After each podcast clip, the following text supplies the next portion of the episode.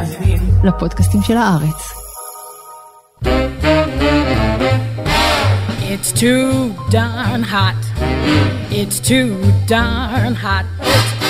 הצילו! כל מה שרציתם לדעת על משבר האקלים, אבל ביאס אתכם לשאול. שלום רב, גבירותיי ורבותיי, ברוכות וברוכים הבאים שוב לסדרת הפודקאסטים שלנו כאן בארץ, בה אנחנו לומדים על האקלים, על למה בכלל יש משבר האקלים, ובעיקר על מה כל אחת ואחד מאיתנו יכול וחייב לעשות כדי להציל. הצילו לא כזעקת עזרה, אלא כפקודה, לכולנו. יאללה, מתחילים! Cause it's too, too, too hot. It's too too... אני דוקטור צ'רמי פוגל, ואני כאן עם העורך שלנו, איתמר ויצמן. איתמר ויצמן, שלום רב. היי ג'רמי. טוב, איתמר, כפי שכבר שמתם לב, יושב חזק על הנתונים, יושב שם בשמחה ובששון עם כל הדוחות וכל המספרים, כך שאם אנחנו רוצים מספרים מדויקים, פשוט פונים אליו. והעיקר אבל, שלגבי כל נתון הוא נותן גם את המקור המוסמך ממנו הנתון הזה מגיע. ממש ככה, ואפשר גם למצוא למי שרוצה להעמיק את כל המחקרים והמאמרים פה בקישור, בתוך הפודקאסט, אפשר למצוא הכל. טוב, אקלים, אקלים, אקלים, אקלים, אקלים, אקלים, אקלים. תראו, חברות וחברים, קורה כאן נס. נס מה שקורה כאן. אתם חיים, אנחנו חיים, יש תופעה של חיים. זומנו לרגע בנצח. עצם הדבר הזה הוא דבר מדהים. אנחנו כאן בזכות אין סוף אירועים וסיבות ונסיבות והתחחשויות, מפץ גדול, חוקי פיזיקה שמאפשרים התקיימות של חלקיקים שיכולים להפוך לאורגניזמים, ואז גם תודעה. יש את כדור הארץ שלנו, עד כה הבית היחידי שאי פעם היה לנו, גבירותיי ורבותיי. יש כדור הארץ שמאפשר לנו לחיות בו, יש אוויר לנשימה, יש אקלים. אקלים שאפשר למין האנושי וכל שאר המינים שעדיין איתנו, לא כולם לצערנו, חלקנו גם אה, בגללנו, אה, לצערנו, אה, אבל שמאפשר לכל המשפחת החיים הזאת שכאן להתקיים כאן. אה, ואנחנו בסדרה שלנו רוצים להתחיל מההתחלה. אנחנו רוצים להתחיל ממה זה בכלל אקלים? מה זה הדבר הזה שמאפשר לנו ולכל שאר משפחת החיים לחיות? וכדי לחשוב על מהו האקלים, גבירותיי ורבותיי, אנחנו שמחים, מתגאים ומתחגשים לארח כאן את דוקטור ליה אטינגר. אה, דוקטור ליה אטינגר היא מנהלת אקדמית במרכז השל קיימות, שהיא עמותה שכבר יותר מ-20 שנה מקדמת קיימות רחבה בישראל דרך יצירת חשיבה פורצת דרך והעשרות מעוררות השראה לקהל הרחב, לקהל המקצועי, לסוכני שינוי. דוקטור אטינגר מלמדת קיימות באוניברסיטת תל אביב, היא עשתה דוקטורט בזמנו בביולוגיה באוניברסיטה העברית. גם בדוקטורט וגם בפוסט-דוקטורט באוניברסיטת ברקלי היא עסקה באבולוציה ובפילוסופיה של הביולוגיה, שדוקטור אטינגר כבר קנית אותי, פילוסופיה של האבולוציה או האבולוציה ופילוסופיה של הביולוגיה. כבר מרתק.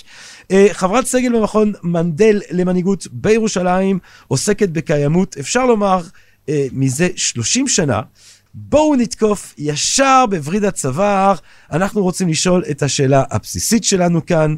אה, קודם כל, שלום רב. שלום, שלום. ו... אבל בעיקר, או לפחות גם, דוקטור ליה אייטינגר, מהו אקלים?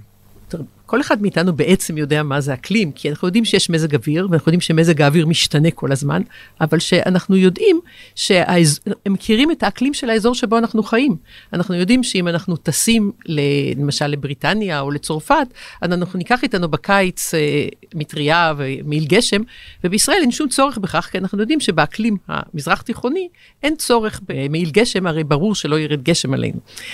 ובעוד שמזג האוויר משתנה מיום ליום, בקיץ לא כל כך, אבל בחורף בהחלט, ובבריטניה גם מיום ליום גם בקיץ, הרי יש משהו מאוד קבוע בדגם של האקלים, ואנחנו, בעצם דגם האקלים זה הדגם של מזג האוויר הממוצע במשך תקופה ארוכה כמו 30 שנה.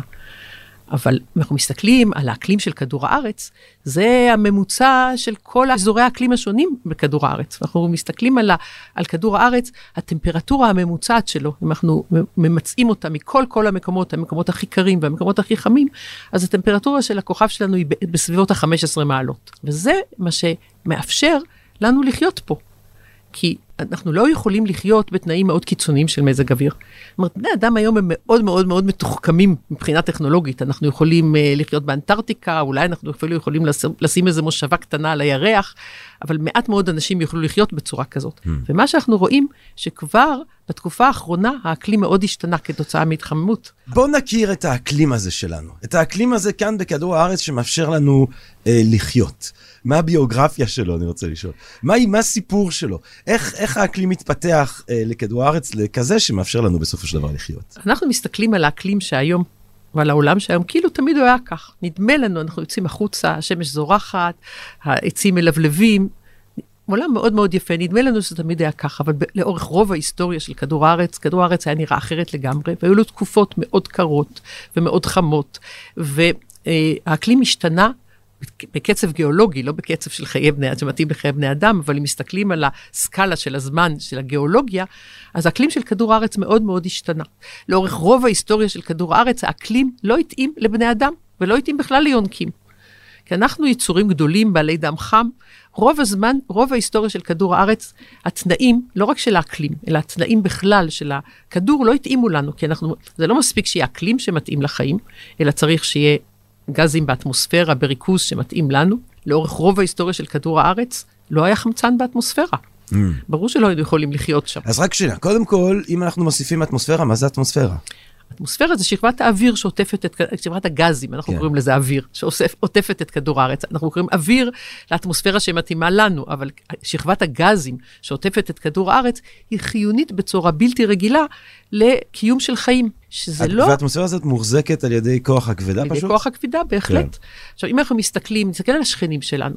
יש לנו, שוח, אה, השכן הרחוק מאיתנו לכיוון של השמש, כוכב החמה, אין לו אטמוספירה. והאקלים שלו הוא אקלים מאוד מאוד קשה, מפני שביום, כשהוא פונה לשמש, אז הטמפרטורה שם רותחת בצורה כמו כבשן, וכשהלילה, אז הטמפרטורה שם קפואה בצורה בלתי רגילה, בכפור נוראי. למה בעצם אין לו אטמוספירה?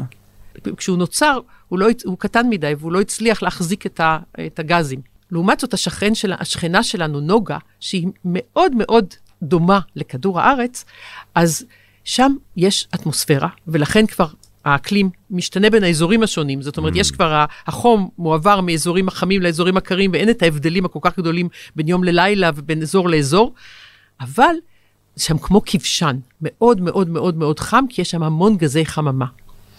אז השאלה איך נוצר האקלים, זה תלוי בהמון דברים, זה תלוי mm. במרחק מהשמש. Mm.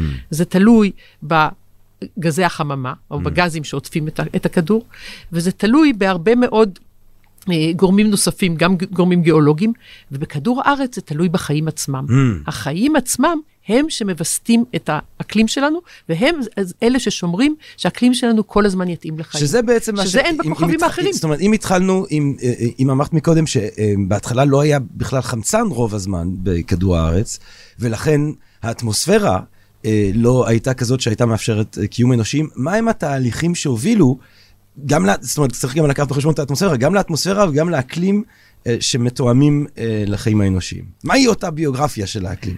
הביוגרפיה של האקלים מתחילה מזה שאנחנו חייבים שיהיו פה מים נוזליים, כי חיים, כמו שאנחנו מכירים אותם, דורשים מים נוזליים. המים הם בעצם סם החיים. בלי מים אין חיים, החיים כמו שאנחנו מכירים אותם. יכול להיות שיש צורות אחרות של חיים ביקום. אבל אנחנו חושבים על זה, היקום הוא כל כך עצום, יש בו טריליוני שמשות כמו, של, כמו שלנו, ואנחנו ממש ממש אה, נמצאים באיזה קצה נידח של היקום, בגלקסיה אחת מתוך אה, מאות מיליארדים של גלקסיות, על פיסת אבן קטנטונת, וכל זה שאנחנו, אה, אה, יש לנו את התנאים תומכי חיים, זה בגלל שאנחנו במרחק מהשמש, וכי יש לנו אטמוספירה ששומרת עלינו, ויש לנו חיים שכל הזמן יוצרים במארק שלהם את התנאים תומכי החיים. בלי זה לא היינו יכולים לחיות. וזה נוצר בתהליך מאוד מאוד מאוד איטי. Mm. כל מערכת השמש שלנו נוצרה לפני בערך 4.6 מיליארד שנה. Mm. זו תקופה מאוד מאוד מאוד ארוכה. ובהתחלה אה, היו תהליכים מאוד אה, דרמטיים.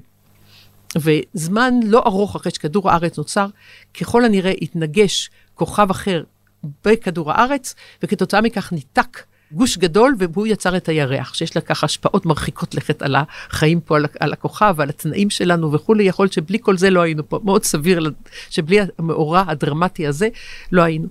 וסביר להניח שכתוצאה מההתנגשות הזאת, אז כדור איבד את כל הגזים שלו ואת כל הדברים, אבל אחר כך הוא התקרר, וככל הנראה גם הרבה מאוד כוכבי שביט הוסיפו לו הרבה מים. ובאיזושהי צורה מופלאה, יש פה בדיוק את הכמות המתאימה של המים. כי אם היו יותר מדי מים, אז הכל היה, לא היו לנו יבשות בכלל. אם היו פחות מדי מים, לא היה נוצר פה אקלים כמו שמתאים לנו כמו עכשיו. כל כך הרבה צירופי מקרים הביאו לכך שהתנאים היו, היו אידיאליים לכך שהתחילו פה חיים על פני הכוכב הזה. אבל החיים האלה היו מאוד מאוד מאוד שונים מהחיים של היום. זה רגע מטורף, הרגע שבו המציאות הדוממת מתפתח בה משהו שאנחנו מזהים כחיים. את יכולה לקחת אותנו ל, לרגע הזה? זה באמת הדבר, זה אולי הדבר הכי מפליא. כן, זה מטורף. ואנחנו, אף אחד לא יודע לו איך זה קרה. מתי הוא קורה? אז הנס הזה של משהו שאנחנו מזהים עכשיו כחיים. אז אף אחד לא יודע מתי בדיוק זה קרה. Mm. מה שאנחנו יודעים, ועשו כל מיני ניסיונות ששחזרו את זה, שבתנאים ששררו על כדור הארץ בהתחלה, נוצרו באופן ספונטני הרבה מאוד מולקולות שהן יחידות החיים שלנו, חומצות אמינו אה, שבונות את החלבונים, אה, נוקלוטידים שבונים את ה-DNA שלנו וכולי, הם יכולים להיווצר בצורה ספונטנית. אנחנו יכולים לעשות ניסויים שאנחנו משחזרים את איך שאנחנו משערים מה היו התנאים אז, ובמבחנה ייווצרו לנו המולקולות האלה. ולכן כבר דרווין אמר שהוא במרק הקדום, שם התחילו להיווצר החיים ממולקולות אורגניות, מאבני כן. הבניין של החיים, באיזושהי צורה אבל, ספונטנית. אבל, אבל זה, זה רק התפתח בעצם פעם אחת, כי אנחנו יודעים שכל תופעת החיים, אה, לא משנה איזה עץ ולא משנה איזה אה, מין ולא משנה איזה אדם או חיה או אפילו וירוסים, אנחנו יודעים שלכולם יש בעצם את, אותו, את אותם אה, יסודות בסופו של דבר. זאת אומרת שתופעת החיים פרצה ושרדה רק פעם אחת. יכול להיות שהיא קרתה כמה פעמים, אבל היא רק משפחת חיים אחת שרדה, וכולנו שותפים לה. זה, זהו, שכולנו משפחה, עם כן, הכל. מדהים. אנחנו באמת, כולנו, המוצא שלנו הוא משותף. זה אנחנו יודעים מהרבה מאוד עדויות וכולי. מאוד סביר להניח שחיים נוצרו הרבה הרבה פעמים, אבל אנחנו הצאצאים של השושלת שהצליחה, כולנו. כל הסוגים של יצורים, בעלי החיים, הצמחים, החיות, הבקטריות, כולנו צאצאים של אותו דבר, ואנחנו כולנו משפחה אחת. ובמרק, ה, ובמרק ה, ה, ה, הראשוני הזה, הגדוש חיים פתאום, מולקולות של חיים, איך האקלים אז? איך היה כדור הארץ נראה אז מבחינת? כדור הארץ היה אז נראה מאוד מאוד שונה, וגם השמש נראתה מאוד מאוד שונה. השמש הייתה אז הרבה הרבה יותר קרה, בערך שליש יותר קרה. Hmm. ואז אם באמת רק המרחק מהשמש היה קובע, שאנחנו יודעים שזה ממש לא הדבר היחיד שקובע, לדוגמה, נוגה הרבה הרבה יותר חמה מכוכב החמה, למרות שכוכב החמה הרבה יותר קרוב לשמש מאשר נוגה, בגלל האטמוספירה שלה שהיא מלאה אה, גזי חממה. אז אנחנו אה, יודעים שהשמש הייתה הרבה יותר אה, אה, קרה, אבל גזי החממה שהיו באטמוספירה, היה ריכוז הרבה יותר גבוה של פחמן דו-חמצני, שזה גז החממה העיקרי של כדור הארץ, ולכן, מה שברור לנו שלכל אורך הדרך, מי שנוצרו החיים ועד היום, תמיד היו מים נוזליים על פני הכדור. זאת אומרת, באיזושהי צורה, החיים הצליחו לווסת את המערכת בצורה כזאת, שכל הזמן יישארו תנאים תומכי חיים על, בתוך הכוכב. כי החיים תלויים במים. החיים התחילו מאוד קרוב להיווצרות הכוכב ברגע שהוא כבר התקרר מספיק וכולי. הסלעים הכי עתיקים שמוצאים אותם על פני כדור הארץ הם בני 3.8 או כן, אז um, העדויות um, שמתארחים דלקי מאובנים uh, דרך סלעים מראות שלפחות 3.8 8 מיליארד, 3.8 מיליארד שנה, אמ, ויש דרך מאוד אה, מעניינת להסתכל על זמן, שזה בעצם להסתכל על כל השנים שבהם אה, כדור הארץ אה, קיים, 4.5 מיליארד שנים, כשעון של 24 שעות. השעון הזה בעצם נותן לנו תחושה שאנחנו יכולים להתחבר ללוח זמנים הזה. בשעה 4 לפנות בוקר, פחות או יותר, זה הסימן חיים הראשון. זאת אומרת, איתמר, אנחנו, אנחנו סופרים 12, זה השעה שבה הדבר מתחיל, נכון? כן, בעצם בחצות. בחצות אנחנו אומרים כדור הארץ, נוסעים לו יום הולדת, הוא נולד, נכון. ואז ב-4 בבוקר יש לנו את ההתחלה של... אה, סימן החיים הראשון. סימן החיים כאילו הראשון. כאילו מכווצים את כל האורך של ההיסטוריה של כדור הארץ ל-24 שעות, נכון, כדי שנוכל להרגיש נכון. מה זה, כי מי מאיתנו מסוגל להבין מה זה ארבעה 4.6 מיליארד שנה, 4,600 מיליון, זה דבר לא משהו שאנחנו מסוגלים בלתי לקלוט. נתפס. בלתי אבל נתפס. חשבו אגב שזה שלושה וחצי מיליארד, והנתון הזה משתנה כי כל פעם מוצאים עדויות חדשות. שלושה אז אנחנו- וחצי מיליארד זה, זה מתי שחשבו שהחיים מתחילים, היום נכון. דוחפים את זה כבר עוד יותר אחורנית. נכון. שבארבע לפנות בוקר התחילו החיים הראשונים, וזה מעניין שמוצאים כל כך מוקדם, כבר מוצאים את הסוג של מאובנים שאפשר אפילו לתפוס חלק מה... אפשר לראות חלק מהמאובנים שהם בשלבי חלוקה. איך התופעה הזאת של החיים מתחילה לארגן לנו את האקלים שאנחנו כל כך אה, נהנים ממנו? זה לקח עוד הרבה מאוד זמן, כי בעצם מה שבאמת התחיל לארגן, התופעה, הדבר הנפלא ביותר שקרה לכדור, שבזכותו אנחנו פה, זה ההמצאה של הפוטוסינתזה. או, פוטוסינתזה. זה משהו שמאפשר לסגור את המעגל. Mm. וכמו שאנחנו יודעים, מעגל זה דבר אינסופי, בעוד שדברים ליניאריים, בסופו של דבר, מגיעים לסוף שלהם. אבל אם משהו כל הזמן מסתובב במעגלים, אז אין לו סוף. ובזכות הפוטוסינתזה שלמדה, שלימדה את החיים לסגור את המעגלים, בזכות זה אנחנו פה. כי מה היה קורה אם לא, הייתה, מו- לא היו מגלים החיידקים הראשונים את הפוטוסינתזה? היה קורה שבסופו של דבר היה נגמר החומר האורגני שהם יכולים לאכול, והם לא היו יכולים להתקדם הלאה. שום יצור לא יכול לאכול את הפסולת של עצמו. בסופו של דבר אלה אוכלים את אלה ואלה אוכלים את אלה, אבל צריך, בסופו של דבר זה מתפרק ליחידות הבסיסיות. כן. ומה שהפוטוסינתזה למדה לעשות, זה לסגור את המעגל. מה זה אומר? זה לקחת את החומרים הכי, אחרי הפירוק הכי הכי פשוטים, זה הפחמן הדו-חמצני, ולחבר אותו עם מים, ומהדבר, החיבור המופלא הזה, נוצר סוכר ומשתחרר חמצן. בהתחלה הפוטוסינתזה הראשונה ראשונה לא היה משתחרר חמצן, אני קפצתי עכשיו אה, אבל כמה שנייה, מאות אבל מיליונים איפה, של איפה שנים. האור? זאת אומרת, בזכות, איך בזכות האור... איך ה- זה קורה? כן. כי צריך המון אנרגיה בשביל Mm. לחבר את הפחמן הדו-חמצני עם המים, כדי שייווצר הסוכר. כאילו, אנחנו לוקחים דברים מאוד פשוטים ומחברים אותם בחזרה למשהו שהוא אומרת- יותר מורכב, אומרת- שאחר כך יהיה אפשר להשתמש באנרגיה שבתוכו בשביל כל שאר תהליכי החיים. זאת אומרת שיש יש, אה, בקטריות, אפשר לקרוא להן כבר בקטריות, כן. שלומדות בעצם על בסיס האנרגיה של השמש, לחבר מים לפחמן הדו-חמצני אה, שנמצא בשפע באטמוספירה, ומזה בעצם לבנות את הביומאס שלהם, מזה לבנות את, ה, את עצמן, את הגוף שלהם, מזה להתקיים, ואז עוד הן משחררות חמצן ל... לאטמוספירה. לאטמוספירה. אז הם בעצם למדו לקלוט את אנרגיית השמש ולהפוך אותו לסוג אנרגיה אחרת, לאנרגיה כימית, שהיא, ממנה שאר היצורים יכולים להשתמש, כי ש... בלי פוטוסינתזה, היצורים לא יודעים, אתה ואני, או כל שאר בעלי החיים, לא יודעים להשתמש ישירות באנרגיה שמש. אנחנו חייבים את הצמחים שיהפכו לנו את אנרגיית השמש ל... אנרגיה שאנחנו יודעים להשתמש בה, כי בלי אנרגיה אנחנו לא יכולים לחיות. כל אז- הזמן אנחנו צריכים אנרגיה כדי להתמודד עם העניין הזה, שהטבע הולך כל אז הזמן לכיוון של הרגע- אז בלאגן. זה הרגע, ברגע שהפוטוסינתזה אה, הפולטת חמצן מגיעה, זה הרגע שלאט לאט האטמוספירה שהיא הייתה רעילה, אם היינו חוזרים אחורה בזמן, היא הייתה רעילה לנו בגלל שהיא כל כולה כמעט פחמן דו-חמצני, לאט לאט הופכת להיות יותר ויותר, מתאימה לנו. מתאימה זה עוד, לנו. ייקח, זה עוד ייקח עוד מאות מיליוני שנים. זה מאות מיליוני שנים אני שהם חושבת בעצם שההמצאה הכי פולטים גדולה חמצן. הייתה עוד לפני החמצן. הפוטוסינתזה הראשונה הייתה בלי חמצן, אהה. וזאת ההמצאה הכי גדולה. אחר כך היא השתכללה לדעת להשתמש במים. לפני כן היא השתמשה בחומרים שהיו הרבה יותר נדירים, אז לא השתחרר חמצן. כשמים נמצאים בכל מקום, ואז פתאום בבת אחת הייתה מהפכה אנרגטית, שפתאום הייתה המון אנרגיה בשביל החיים, ואז הכ- הכוכב התחיל לשקוק חיים ממש. המון המון המון אזורים הפכו להיות, באוקיינוסים וכולי, הפכו להיות מלאי חיים. עד אז היו חיים, מה שנקרא, אה, שונאי חמצן. החמצן היה רעל בשבילם. חמצן זה חומר נורא מסוכן. זה חומר שיודע להתחבר עם כל דבר. לקח הרבה מאוד זמן, וגם החמצן מתרכב עם כל דבר, אז לקח עוד המון המון המון זמן עד שבכלל הוא יצטבר באטמוספירה, כי בכל פעם שהוא היה מצליח סוף סוף לבעבע בבועות ולהגיע לאטמוספירה, אז אה, הוא היה נקלט ישר על ידי החומרים השונים שנמצאים בחוץ. למשל, אנחנו רואים אזורים שלמים שבהם יש פסים של אה, אה, ברזל בסלעים בצבע אדום, כי הברזל קלט את הפחמן. אה, סליחה, את החמצן. זה, מה שבעצם זה חלודה, ואנחנו רואים את, ה... אנחנו יכולים לתארך את התקופה הזאת, החמצ- ולקח המון המון שנים עד שהצטבר אחוז אחד של חמצן באטמוספירה. אבל זה אז היה... אז רק שנייה, אז רק שנייה, אז- אז במאות מיליוני שנים עד שיש לנו את האחוז האחד הזה של חמצן באטמוספירה? נדמה לי שזה קרה בסביבות תשע בבוקר. בתקופה הזאת, איך, במאות, במאות מיליוני שנים האלה, מה קורה מבחינת האקלים? מה מזג האוויר? מה מבחינת האקלים? עכשיו הוא משתנה, כי האקלים של כדור הארץ משתנה כתוצאה מהרבה מאוד דברים. יש מחזורים. חלק גדול מהמחזורים האלה תלויים בדברים שקורים בשמש.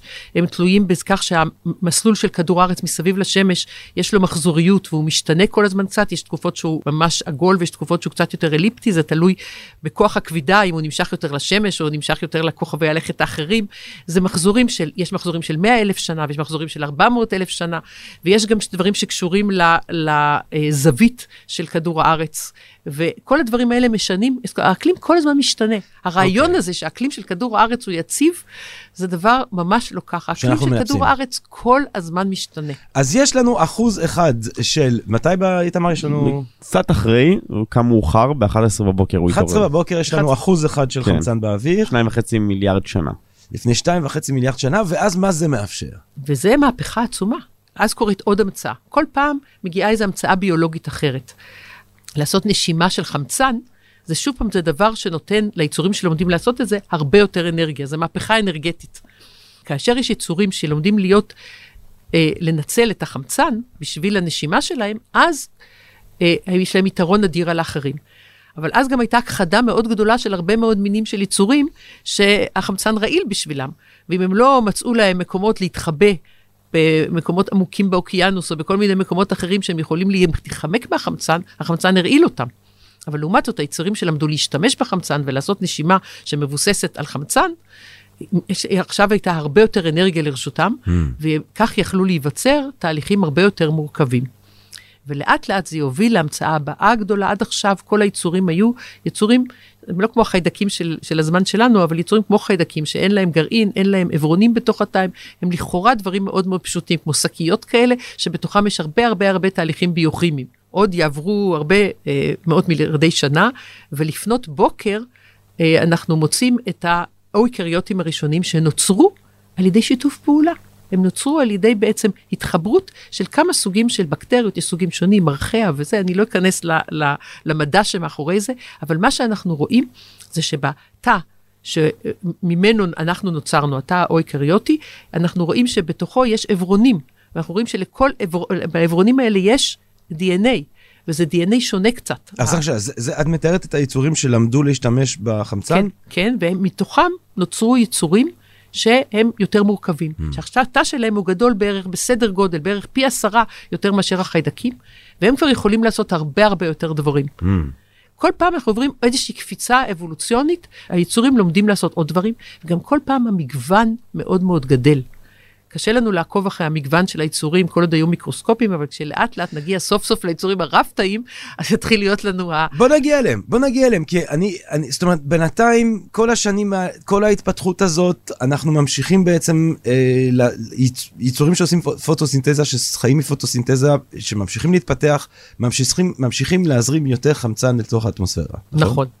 ויש גם יצורים אחרים שהם לא עושים פוטוסינתזה, אבל הם, הם אוכלים את היצורים האלה, ואלה מהווים אוכל בשבילם. כן. המערכת האקולוגית. המארג של החיים מתי נהיה מגיעים יותר ויותר הצמחים, ויותר החברים מורכב. שלנו? אתה מדמיין, שהצמחים האלה שנותנים את החמצן. אז כאילו, בכלל לעלות על. היבשה, כדי שבעלי חיים יוכלו לעלות על היבשה כן. וכולי, כבר אנחנו צריכים את שכבת האוזון שתגן עלינו מהקרינה Mm. המאוד מאוד אה, מסוכנת. וגם בשביל זה צריך ריכוזים מספיק גדולים של, אה, של אה, חמצן.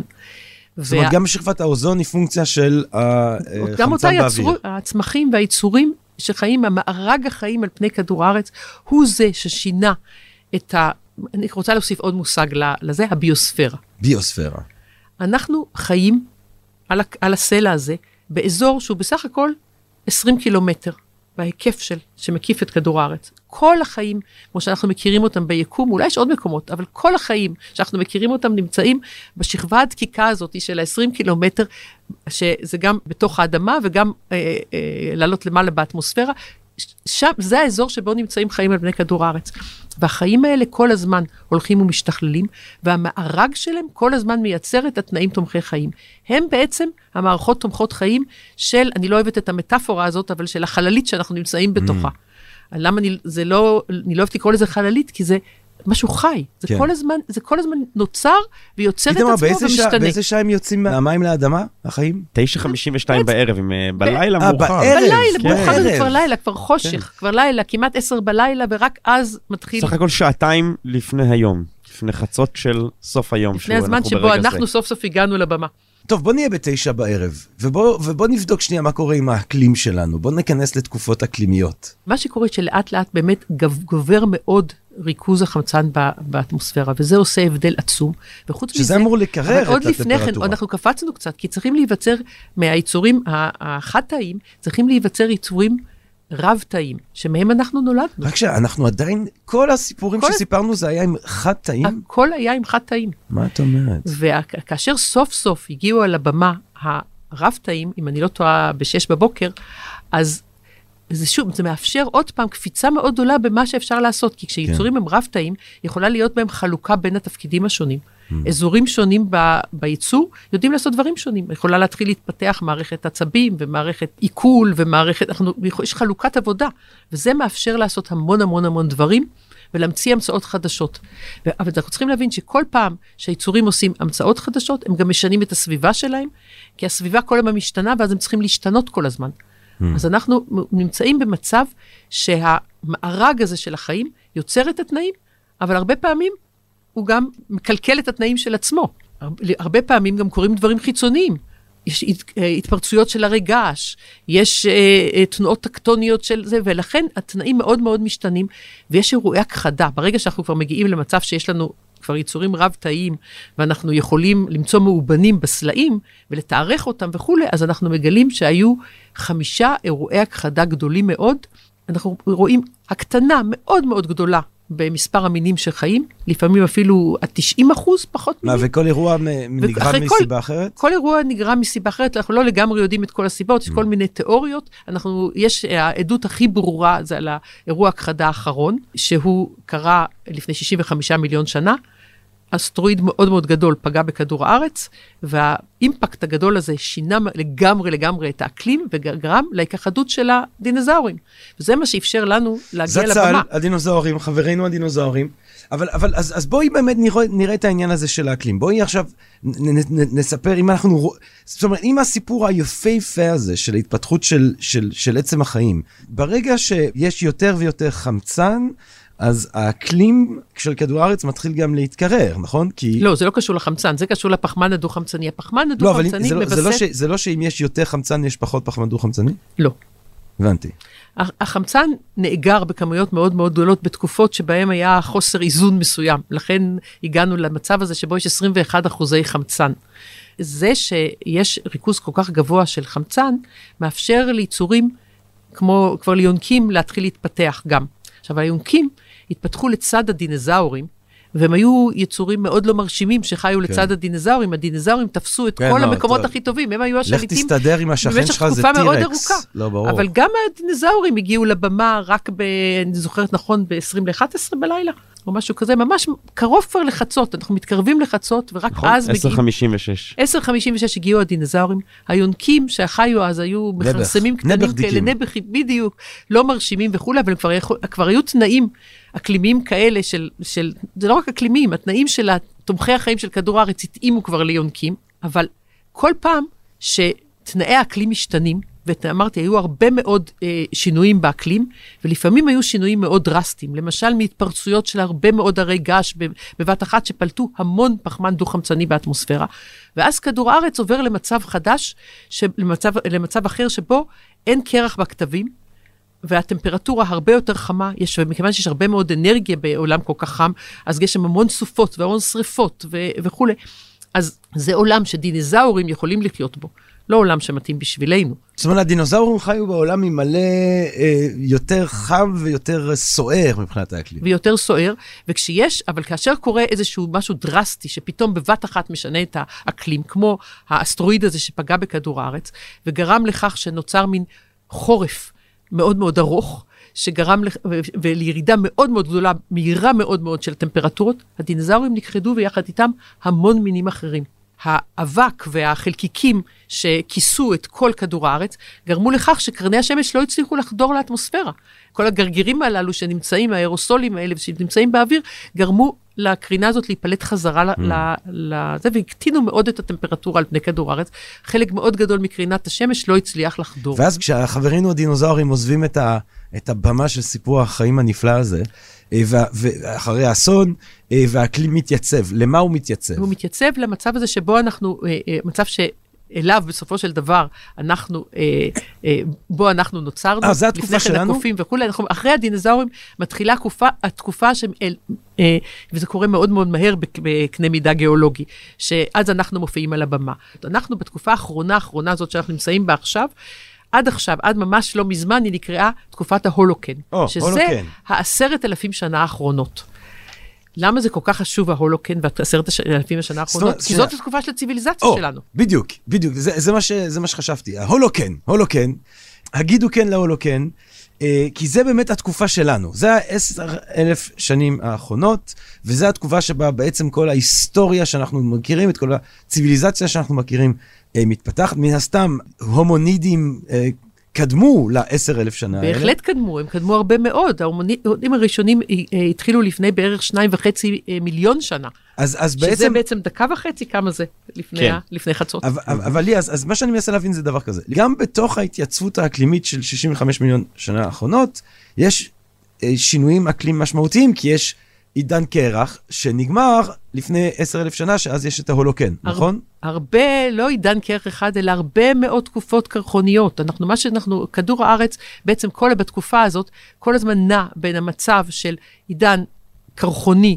שבו חלק מאוד גדול מהכדור מכוסה בקרח, לתקופות קצרות בין קרחוניות, שבהם הכדור יותר דומה למה שכדור הארץ היה לפני המהפכה התעשייתית. והוא כל הזמן נע בין המצבים ו- הללו. ולמה ב- בתקופה הזאת, נגיד, שזה כבר תקופה נראית יותר לעין, למה בתקופה הזאת יש את התנודות האלה? בגלל הדברים שאמרת קודם, אה, בדיוק. זה- וריאציות במרחק מהשמש. זה קשור, זה קשור למחזורים אה, שיודעים יודעים לחקור אותם מאוד, שקשור ל orbit מסביב לשמש ולכל מיני תהליכים, יש, יש מחזוריות כזאת שקורית. וזה המצב הנורמלי של, של הכדור. מה שקורה היום זה, כמה המצב זמן- הלא נורמלי. ותוך כמה זמן מחזור אקלימי שכזה, השינויים האקלימיים הנורמליים האלה שאת מתארת, שקדמו למהפכה התעשייתית, תוך כמה זמן הם קורים? אני רוצה רגע כאן להיכנס ולהגיד שקודם כל ההומו ספיאן זה שש שניות אחרונות של כן. ה... עד לחצות וזה אתה יודע 300 אלף שנה. אמ, ואם לא היה אה, שינוי אה, אקלים אה, מעשה ידי אדם אז אנחנו רואים שעידן הקרח הבא היה בעוד 1500 שנים. דווקא לפני המהפכה התעשייתית רואים שיש מגמה של התקררות מגמה קלה של. אבל אה, פשוט מעניין אותי, תוך כמה זמן, אה, משהו שאנחנו מכנים אותו עידן קרח, שזה תקופה, נגיד לצורך העניין עידן קרח שקדם להולוקן, אה, תוך כמה זמן נכנסים או יוצאים, תוך 100 שנה, תוך 300 שנה, אז אם, אם אנחנו מסתכלים על התקופה הקרחונית האחרונה, אז התחילו לצאת ממנה בערך לפני 12 אלף... אה, כן 11,700. 11,700 שנה, ואז אה, יש את היציאה הזו בערך לפני עשרת אלפים שנה, זה כבר ממש זאת אומרת- אה, מתייצב זאת אומרת לטמפרטורה שינוי שדומה. אקלימי, שינוי אקלימי טבעי, מחזורי שכזה, לוקח משהו כמו אלף שנה. זה תלוי, זה תלוי בתקופות השונות וזה, אבל כן, הוא לוקח, התהליכים זה תהליכים ארוכים, למרות שהיו גם אירועים שיכולים להיות יותר מהירים. זה, המערכת הזאת נורא נורא מורכבת, ויש בה המון המון מערכות משוב, שמשפיעות אחת על השנייה. ומה שהכי מטריד אותנו כיום, זה שכיום בני האדם פולטים פחמן דו-חמצני בקצב שהוא פי 150 יותר גבוה מאשר היה כמעט אי פעם לאורך ההיסטוריה של כדור הארץ. מצאו אולי אירוע אחד שבו הקצב גדל במהירות כל כך גדולה כמו הקצב שבו אנחנו עושים. בתקופות שונות, הדברים האלה קורים בתקופות שונות בקצבים שונים, כי זה מאוד, זה מערכות נורא נורא מורכבות. אבל מה שברור היום זה שאנחנו חורגים ואנחנו עושים סוג של ניסוי שאין לו תקדים היסטורי. Mm. ואנחנו אין לנו ממה ללמוד, כי אנחנו לא יודעים איך המערכת תגיב, כי המערכת לא רגילה להגיב לכמות פחמן דו-חמצני שמצטברת בקצב, שהריכוז עולה בקצב כל כך מהיר. וזה הדבר שאולי הכי מדאיג מכל הדברים, כי אין לנו ממה ללמוד. קשה נורא נורא לקלוט את זה שבני אדם יכולים להפוך להיות כוח טבע. אנחנו מדברים פה על מערכות שבאמת ההתפרצויות של הרגש ותנועות של, של טקטוניות ופגיעות של אסטרואידים, ולחשוב שבני אדם יכולים להיות בקנה מידה של תהליכים כאלה, זה דבר שנראה גם מאוד uh, היבריס, הוא נראה כמו מה פתאום בני אדם יכולים uh, uh, בצורה כזאת להשפיע. ובאמת לאורך רוב ההיסטוריה של המין האנושי, בני אדם השפיעו על מערכות מקומיות שבהן הם, הם הם חיו, הם היו יכולים לגרום להכחדת מינים מקומית וכל מיני דברים כאלה, אבל ה, לא הייתה להם את ההשפעה של מה שקורה היום, ואפילו כשהתחילה כבר המהפכה התעשייתית ולפני מאה שנה וכולי, זה לא היה בקצב של היום. ואנחנו צריכים להבין שהחיים עצמם, כל הזמן מווסתים את ריכוז הפחמן הדו-חמצני. זה לא רק ההתפרצויות הגשיות וכל הדברים האלה ביחד, אלא גם היצורים החיים מקבעים את הפחמן הזה ומוציאים אותו מתוך המערכת, ובצורה כזאת כל הזמן נשאר איזשהו שיווי משקל, שכאשר הריכוז יותר גבוה, אז כדור הארץ נמצא במצב המאוד חם שלו, וכאשר הוא מאוד נמוך, הוא נמצא במצב המאוד קר שלו, והמצב שמתאים לנו זה מצב הביניים הזה, שהוא מצב מאוד לא רגיל ומאוד נדיר, ו... עוד יותר, היציבות האקלימית הארוכה הזאת של המצב הבין-קרחוני זה מצב נדיר. העשרת אלפים שנה האלה שבהם הטמפרטורה הממוצעת של הכוכב, אה, ההבדלים היו מאוד מאוד קטנים, זה מצב מאוד מאוד נדיר, אבל זה מה שאפשר לציוויליזציה שלנו להתפתח. כי בני אדם היו גם שלושה מיליון שנה קודם. ובני אדם התפתחו, ובסופו של דבר, ההומונידים הראשונים היו שלושה מיליון שנה קודם, והומו ספיאנס אה, התפתח כבר לפני 250 אלף שנה, ולפני, אה, והתחיל לצאת בסופו של דבר מאפ, מאפריקה ולהתפשט על פני כל הגלובוס, וכל הדברים האלה, הם היו אנשים חכמים בדיוק כמונו. והם הסתגלו לכל מיני מקומות והתפשטו, והמספרים שלהם גדלו בכל מיני מקומות, ועדיין בכל התקופה הזאת היו עידני קרח ותקופות בין קרחוניות, והאקלים היה מאוד לא יציב. הם היו צריכים להסתגל כל הזמן לתנאים המשתנים, בדיוק כמו שכל שאר היצורים על פני כדור הארץ כל הזמן מסתגלים לתנאים mm. שמשתנים. זאת אומרת, לא היה להם את התנאים שיאפשרו להם לעשות דברים כמו חקלאות, שעל זה בעצם אולי יושבת את הציוויליזציה שלנו. כנראה שהציוויליזציה שלנו הצליחה להתפתח בצורה כל כך מופלאה, בגלל ההתייצבות של האקלים שאפשר לביית את הצמחים ולייצר חקלאות. כי אנחנו יודעים שחקלאות צריכים, צריכה שהגשם יבוא בעיתו. אנחנו צריכים לדעת מתי אנחנו זורעים ומתי... אז רק שנייה, לפני ההולוקן, אה, לא היו עונות ברצף שאנחנו מכירים אותן? לא, לא בקביעות, לא היה אקלים יציב וקבוע כמו עכשיו. הוא היה הרבה פחות קבוע, ו- ולכן מדהים, הדגם מדהים. הזה, את הדגם הזה שבני אדם למדו להכיר, ו- ו- וזה מה שאפשר להם אה, לפתח חקלאות, המצב לפני כן היה מאוד אחר. ועכשיו, כשיש חקלאות, חקלאות מאפשרת לעשות, לייצר עודפים. והזמן העודף הזה, זה אפשר לפתח את הכתב, לייצר אה, מקומות שבהם בני אדם יכולים להעביר ביניהם מידע, יותר בני אדם יכולים לחיות במקום אחד, וכתוצאה מכך החוכמה הקולקטיבית מאפשרת להתפתחות להיות מאוד מהירה. אנחנו רואים ש, שכל הניסים והנפלאות הציוויליזציונריים האלה, הם בעצם טמונים בתוך ההתייצבות של האקלים. ובתוך אקלים מאוד מסוים, כן?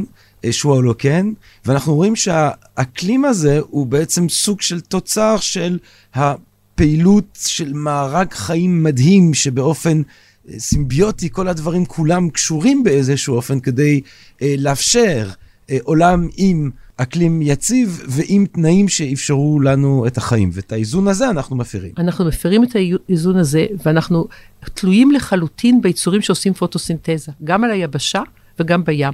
אנחנו אמרנו שאנחנו פולטים היום, כתוצאה משריפת אה, דלקי מאובנים, פחם, נפט וגז, כמויות מאוד מאוד גדולות של CO2, שזה מאפשר, הפחמן דו-חמצני, שזה מאפשר לנו לעשות המון המון דברים. זה כאילו לכל אחד מאיתנו יש אה, עשרת אלפים עבדים. שעושים עבודה של שרירים, שפעם היו עושים אותה בעלי חיים או עבדים, נגיד בזה. זה ממש, זה מאפשר לנו חיים סופר נוחים שלא היה לאף אה, דור לפנינו, אבל יש לזה מחיר מאוד מאוד גדול. ומה ש, שיותר מדאיג זה שאנחנו הורסים את המערכת שקולטת לנו אותם, כי כיום הטבע עושה לנו חילוץ מחלק מאוד גדול מהפעילות האנרגטית הזאת שאנחנו עושים, לא כל הפחמן הדו-חמצני שאנחנו פולטים לאטמוספירה נשאר באטמוספירה, אה, רק כ-44% נשאר באטמוספירה, השאר נקלט על ידי היצורים שעושים אה, פוטוסינתזה ביבשה וגם על ידי האוקיינוסים. ובתוך האוקיינוסים יש הרבה אה, אה, אצות שעושות פוטוסינתזה, ויש הרבה יצורים עם שלדים, שבשלדים שלהם, שעשויים מפחמן עם קלציום, בעצם נאגר פחמן דו-חמצני. וסלעי הגיר שאנחנו רואים אותם בהרבה מאוד מקומות בעולם, הסלעים הלבנים, בעצם זה פחמן דו-חמצני אגור שהוצא מתוך המערכת. זאת מערכת מאוד מאוד מורכבת שמווסתת את האקלים, שאנחנו היום משבשים אותה לא רק על ידי זה שאנחנו שורפים, מה זה כל הפחם והגז והנפט? זה אנרגיית שמש עתיקה שנאגרה בצמחים ובבעלי חיים, בעיקר בצמחים, שהפכה להיות פחם בתנאים גיאולוגיים מאוד מיוחדים, הוצאה מתוך המעגל החיים ונאגרה בעומק האדמה בתנאי לחץ ו- ותנאים שונים, הפכה לפחם, לנפט ולגז. ועכשיו אנחנו משחררים, שורפים את האנרגיה הזאת בקצב נורא מהיר. פחמן דו-חמצני זה לא רעל, זה לא זיהום. זה מולקולות של החיים, אי אפשר לחיות, אנחנו, אנחנו חיים מבוססי פחמן. כן. הפחמן דו-חמצני זה מה שנותן לנו חיים. אבל אנחנו, אבל אנחנו לא פשוט, היה אבל פחמן, אנחנו, אבל אנחנו פשוט אה, משנים את האיזון של הפחמן באטמוספירה, שגורם להתחממות, שגורם לשינוי, שבסופו של דבר לכדור הארץ, אתה יודע, זה אנחנו, הבעיה איתנו, כדור הארץ הוא... כדור הארץ יסתדר. יסתדר והוא יתאזן מחדש בלעדינו אם צריך. זה שאלה של קצבים. הקצב כן. של המערכות האקולוגיות והקצב של המערכות הכלכליות שלנו לא תואם אחד את השני. ואם אנחנו תאבי חיים, ואנחנו רוצים שגם הילדים שלנו והנכדים שלנו וכולי, אנחנו צריכים להתאים את הטכנולוגיה המופלאה שלנו ואת הכלכלה המופלאה שלנו וכולי, לכללי המשחק של כדור הארץ. אז הגענו להישגים מופלאים. אבל אנחנו לא עושים אותם לפי כללי המשחק של כדור הארץ. בטכניון לא מלמדים אקולוגיה. יש לנו דוגמה של מערכת מופלאה שיודעת לעשות את כל הדברים שאנחנו יודעים לעשות אותם, ועוד הרבה הרבה יותר דברים, mm. בלי לייצר זיהומים ובלי לייצר נזק. סיב של עכביש הוא יותר חזק מכל סיב מעשה ידי אדם יחסית לקוטר שלו. טרמיטים יודעים לעשות מיזוג אוויר בלי לייצר אה, מכונות אדירות וכולי. אנחנו מחפשים את הפתרונות בדרך שקלה לנו, במקום ללמוד, להבין את המערכת שבתוכה אנחנו חיים, לכבד אותה, לחגוג את החיים. ובעיקר אנחנו מייצרים, אה, במצב שאנחנו כבר יודעים שהמצב הוא מאוד מאוד קשה, אנחנו ממשיכים בתרבות צריכה מטורפת. אנחנו צריכים, במקום לצרוך את העולם, אנחנו צריכים לחגוג את העולם. ומה ש... ו... ולשמוח בעולם ולהתפעל ממנו. ההתפעלות מהמארג הזה, אה, שאפשר את החיים, שאנחנו חלק ממנו, אה, שאנחנו מוצאים אותו מאיזון, וזה בסופו של דבר יהיה לרעתנו יותר מכל שאר הדברים, כי כדור הארץ הוא במסע המטורף הזה איתנו או בלעדינו. אבל אני חושב שמה שהיה, אה, מה שיוצא כל כך יפה מהאופן שבו את מסבירה את הדברים, אה, זה באמת היותנו חלק ממארג.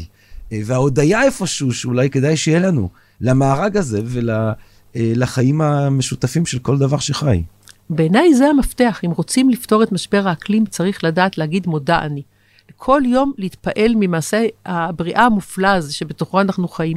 זה כל כך לא מובן מאליו שהמין האנושי חי לו על סלע שטס לו במהירות מטורפת בחלל, שבחלל יש כפור אימים, ואנחנו לא יכולים לשרוד שם לחלקיק שנייה, והמארג הזה של הביוספירה הוא כמו חליפת החלל שלנו. ומה שאנחנו עושים היום זה אנחנו כאילו פושטים את חליפת החלל שלנו ונשארים בלי כלום. To see a world in a grain of sand and a heaven in a white flower. hold infinity in the palm of your hand and eternity in an hour. לראות עולם בגרגיר של חול ורקיע בפרח בר, להחזיק את האינסוף בכף יד. ונצח בשעה יחידה. וויליאם בלייק, שאני חושב שמסכם מאוד יפה את ההתפעלות הזאת, ואת התפילה אולי, שראוי שנישא בליבנו, אם אנחנו חושבים על האקלים, אז קודם כל לחשוב בהודיה ובהתפעלות ובהשתאות מול הדבר המדהים הזה שמאפשר לנו קיום. It's too darn hot. דוקטור לי אייטינגר, תודה רבה רבה לך על המסע המדהים הזה. בביוגרפיה של האקלים ושל האטמוספירה. תודה לך, איתמר ויצמן. תודה לך, ג'רמי. על הדברים שאתה מביא לנו כאן היום. העורך של מחלקת הפודקאסט של הארץ, אסף פרידמן. המפיק, אמיר פקטור. תודה גם לעורך הסאונד שלנו, דני ברומר. הצילו, כאן הפודקאסט בהארץ. אנחנו מקווים מאוד שנהנתם מהפרק הזה, שתהנו משאר הפרקים בסדרה. כל טוב, רק בריאות, אהבה רבה, ונשתמע.